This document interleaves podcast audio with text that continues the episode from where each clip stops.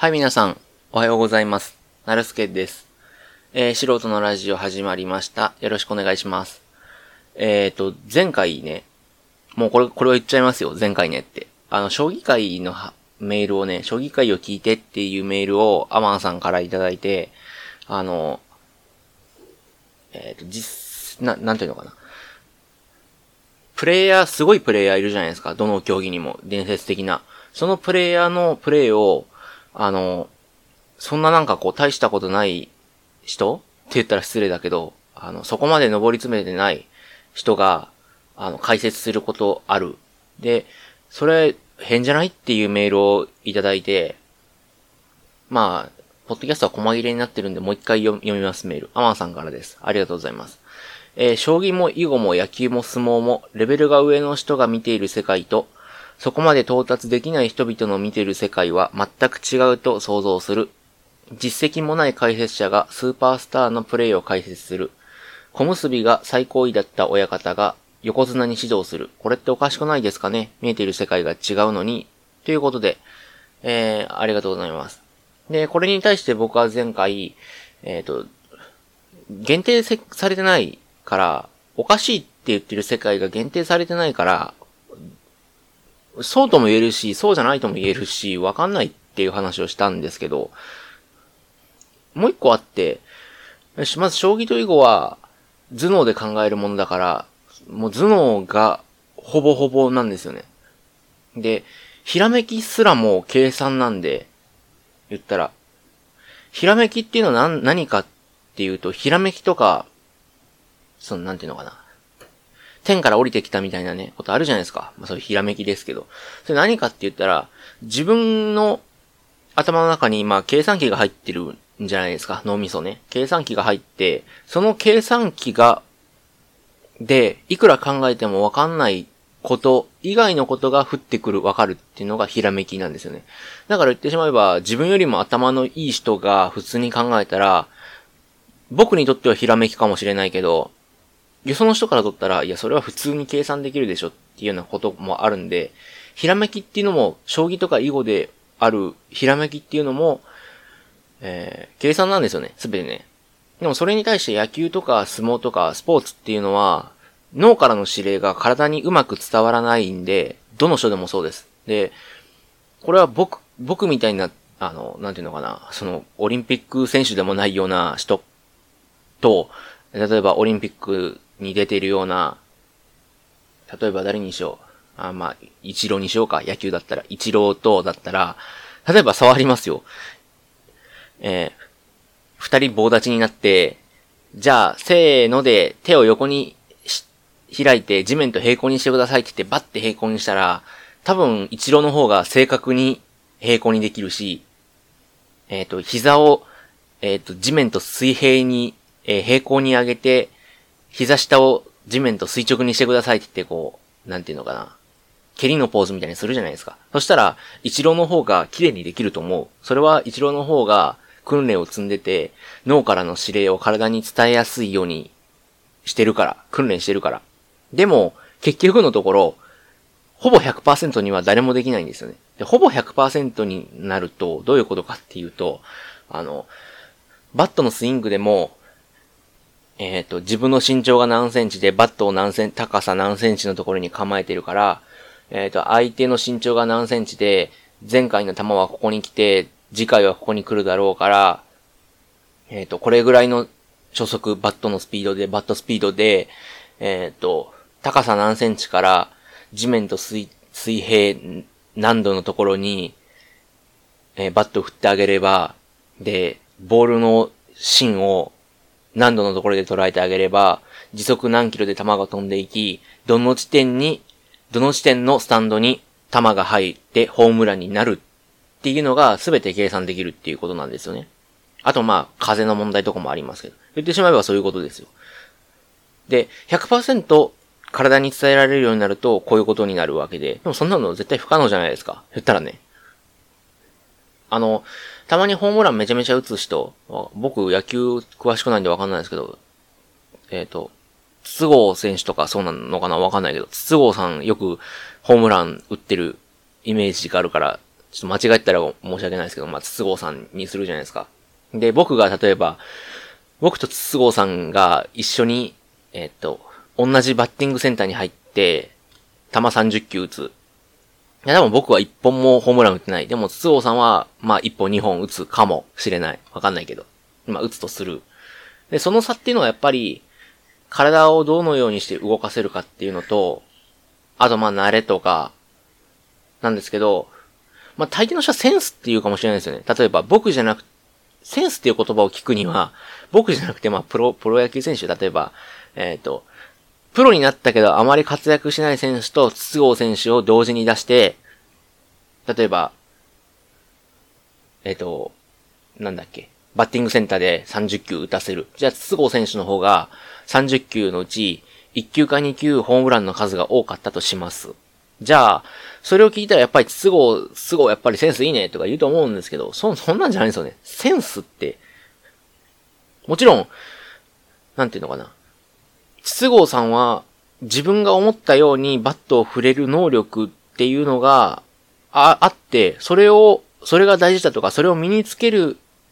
身につける今までの過程が良かったから、そこをセンスって言ってるのかもしれないですけど、それも全て計算ですからね。やっぱりちっちゃい頃からどういう風に野球の練習をしてて、どうしたらホームランを打つっていうのはどういうことなのかっていうのを考えながら練習してるっていうのが、自分の体をどのようにして動かすかっていうことで、もちろん、筋肉の量、側筋と遅筋の量とか、ありますよね。えー、側筋は瞬発力でチキンは、えっ、ー、と、持続力とか言いますけど、だから、短距離走の選手は側筋が多くて、マラソン選手はチキンが多い、みたいなね。で、野球選手だったら、側筋の方が有利なんですかね。バットのスピードが上がったり、走り、短距離が速くなるから。多分。いくら鍛えても側筋つかない人っていますよ。で、いくら鍛えてもチキンがつかない人とかいますけど、そういったものを生まれ持ったものがセンスっていうなら、それはセンスですけども、でも、それだけなんですよね。だと思うんですよ、僕は。うん。これは僕は科学派だから、そう言い切りたい。うん。むしろその側近とチキンの量すら科学的で、やっぱり親父と母親の、あの、体の構成の、なんていうのかな、構成の具合っていうのかな、度合いにもよるんで、例えば、室伏選手のね、お父さんがすごいプレイヤーで、室伏さんもすごいプレイヤーで、えっ、ー、と、お姉ちゃん妹？お姉ちゃんかな？わかんないけど。えー、ゆかさんだっけ？もう、すごい選手じゃないですか。だから、あれも言ったらもう簡単に言ったら遺伝子の話なんで、それもまあ科学っちゃ科学なんですけど、何が言いたいのかわかんなくなってきましたけど、うん。だから、センスっていうものは、存在、何がセンスかっていうのは怪しいんですけど、まあ、あんまり存在しないものだと思ってます。僕は。えそんなことよりも、あの、体をどう動かすかっていうのをちっちゃい頃からちゃんと勉強してる人が遠く飛ばせるような野球だったら遠く飛ばせる確率の高い選手だと。うん。で、それとプレーとはまた違うんですよね。それとプレーとはまた違うんですよ。確かに、実績のない解説者はそんなことを考えずに、ただひたすらがむしゃらに練習をしてきて、あまりうまくいかなかった、頭打ちになって、途中で解説者になった人なのかもしれないけども、それと、そのセンス、皆様が言う、一般的に言うセンスっていうのと、プレイっていうのはまた違うんですよね。言えば、その、今まで僕が言ったセンスとか、そういった自分の体をどのようにしてうまく使うかっていうのの積み重ね山ほどの積み重ねがプレイであって、それはセンスとはまた違うと僕は思うんですよ。で、プレイの解説って誰でもできるくないですか？別に。と思うんですよね。例えば、どうなんだろう。野球、野球もあんまり見ないけど、相撲とかだったら、なん、どうなんだろうな。だって客観的に見てわかることって山ほどあるじゃないですか。例えば、白鵬選手がこう、ね、横綱の白鵬さんがこう、バーンってぶつかる、稀勢の里、例えばですよ、わかんないけど、稀勢の里さんと白鵬さんがバーンぶつかって、例えば白鵬さんがバーンって投げ飛ばした。で、そこまで強くなかった横綱にまで行かなかった、まあ、大関とか、大関も十分強いですけど、とかの選手、あの、元選手が解説席で、いや、今のはね、稀勢の里がね、の足の踏ん張りがね、効か、効かなかったからね、あの、白鵬にね、投げられちゃったんだよとか、なんか、言うとするじゃない？すごいしょうもない解説ですけど、言うとするじゃないですか。でもそれ事実ですよね。言ったらね。うん。なんていうのかな。だって、確かに、足の力を、僕のその脳内試合ではですよ。足の力を入れなかったから投げられたのかもしれないですけども、例えば、足の力を入れなかったから投げられて、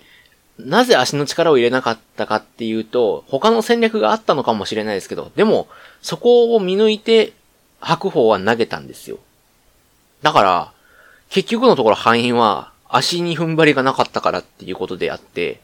それは、解説の人でもわかるんじゃないっていう。うん。そっから、先の、なぜ足に力を入れなかったかとか、じゃあ、実際に稀勢の里は土俵の上で何を狙っていたのかっていう話になる、なったら、それは本人から聞くしかないんで、それは、言ったら、なんていうのかな。朝青龍を呼んできて朝青龍に解説させても多分一緒だと思いますよ。今の、その、大したことない解説者と朝青龍では。うん。だから結局、その本人が、その土壇場の土俵で、土俵の上とか、ステージの上とか、あと、なんていうのかな、そういう、えっ、と、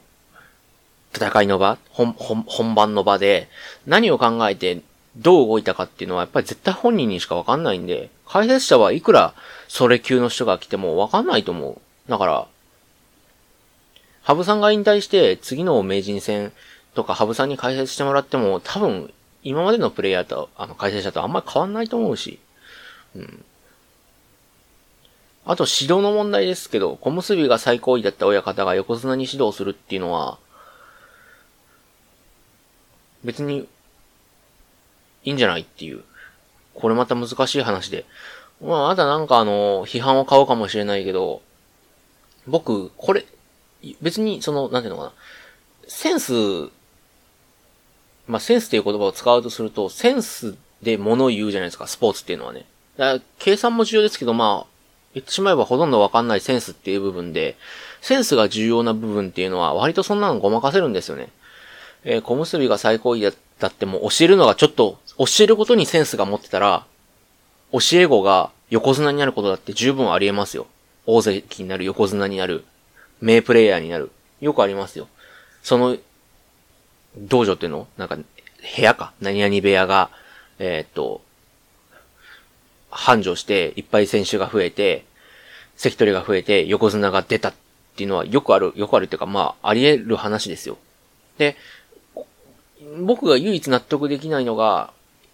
教師、話ちょっと違いますけど、学校の教師、学校の教師って別に学がなくてもなれるんですよね。で、そこそこ大したことない大学で出てて、もう、教員免許取ったら教師になれる。でも、なんていうのかな。小中学小中学校の教育ってもめちゃめちゃ重要で、そこで頭の良し悪しが決まるって言っても過言じゃないのに、そこの教師を、先生、教師を、大して勉強もしなかった人が務めるってのはどういうことかなだから、言ったら、教師になる人ってのは中、学歴っていうのかな頭の良さっていうのかな知的層で言えば、中間層ですよ、完全に。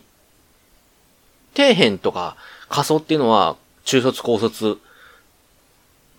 で、中間層っていうのはまあそこそこ。で、上級層っていうのはまあ東大京大とか、まあ有名私立とか、早稲田慶応とかね。まあ皆さんが知ってるような大学出てる人ですけど、中間層が教師になっても、中間層を再生産してるだけじゃないって思うんですよね。言ったら。うん。でなんでスポーツとまた違うかって言ったら、勉強っていうのはセンスの部分はほとんどないんですよね。教育してやればやるほど伸びるし、もうその、なんていうのかな、教育方針とかそういったもので子供がどう育つかっていうのは、まあほとんどもう確立されてるんで、教師、せめて教師だけは、あの、できる人がやった方がいいと思う。例えば勉強をする気持ちにならない時にどう、どういうふうに気持ちをそのように向けるかとかね。こういったコツを知ってる人がやっぱり東大生、京大生多いから、そういった人が教師になるべき。で、なんでじゃあ、学の、今教師って学のある人ほとんどなってないですよ、正直言うと。早稲田慶応以上、早稲田慶応、東大京大、宮廷大とかね、あと東工、東工大とか出てる人は、教師になんてなれ、な、なれる人少ないですよ。もったいないから。だって教師って、だってそんな勉強しなくてもなれるんだもん。じゃあなんで、教師にならないといけないの？っていうことで。だからもうこの、日本の学校教育のスパイラル、まあ、デフレスパイラルみたいなもんは、もう抜け出せないところまで来てるし、もうここまで来たら、やっぱり、塾とか家庭教師とか、あとは突然変異。大したことない人が教えてても、センスとひらめき、類まれなるセンスとひらめきを持って、塾にも家庭教師にもつかずに、東大京大行っちゃうような子が生まれるのを待ってるんですよね。日本の学校教育って。でもその人らが、お、次の世代のために何かをするかって言ったらほとんど何もしないんですよ。だってそんないい学校行った人は教師になんてならないからね。うん、言ってしまえばね。で、まあ、たまにいるのが、あの、自分で教えることを勉強して、えっ、ー、と、有名先生になっちゃう。例えば、林先生とかね、林修先生とか。で、例えばあの、なんていうのかな。まあ、珍しい人っていうか、まあ、例外いますけど、あの、林修先生みたいなね。あの、テレビで出てる、東進かな？東進ハイスクールの先生で。あの先生は、東大法学部かな？で、東大法学部出て、確か銀行に入ったんですよね。多分銀行に入って、そこで、もうなんか、やばいかなみたいな。この、この銀行やばいかなみたいになって、えっ、ー、と、辞めて予備校の教師になったんですよ。だからそれはまあ珍しいパターンなんですけど、なんでそれが成功したかっていうと、予備校っていうのが、そもそも、高学歴を養成する機関だから、先生は、あの、林さんはなったんですよね。これが中学高校の教師だったら多分なってないですよ。うん。自分の頭の良さとか、そのコスパとか、給料のコスパとかを考えてなったんですよね。だから、勉強の面では、おかしいと思う。でもスポーツの面ではセンスが物言うから別におかしくないと思うっていうのが僕の意見。うん、かな？うん、まあ難しいですけどね。えー、まあ今うまくいってるので、まあそれでもいいんじゃないかなっていう。あの、スポーツの話ね、スポーツの話。小結びの人が横綱に指導しても横綱はどんどん強くなってるからいいんじゃないかな。これがまあ横綱が横綱を指導したらどうなるかってのはわかんないから、まあいいんです。まああれですけど。うん。ね。大体スポーツっていうのは相撲ってのは評価できないもんだからね。野球とかだったら、あの、時速何キロの球投げられるとか、それで判断できますけど、相撲っていうのは別に、全体的に弱くなっちゃえば、横綱の品格もどんどん下がってくるわけ。逆に、みんながどんどん強くならば、横綱は昔よりもどんどん強くなるんで、その絶対基準がないっていう意味では、別に判断しようがないんで難しいっていう話もあると思います。うん。ということで、時間なんで終わりにしたいと思います。聞いてくださった方ありがとうございました。えー、概要欄にメールアドレスありますので、よろしくお願いします。あの、ご意見ご感想よろしくお願いします。えー、それでは、素人のラジオ、お相手はなるすけでした。ありがとうございました。それでは、さよなら。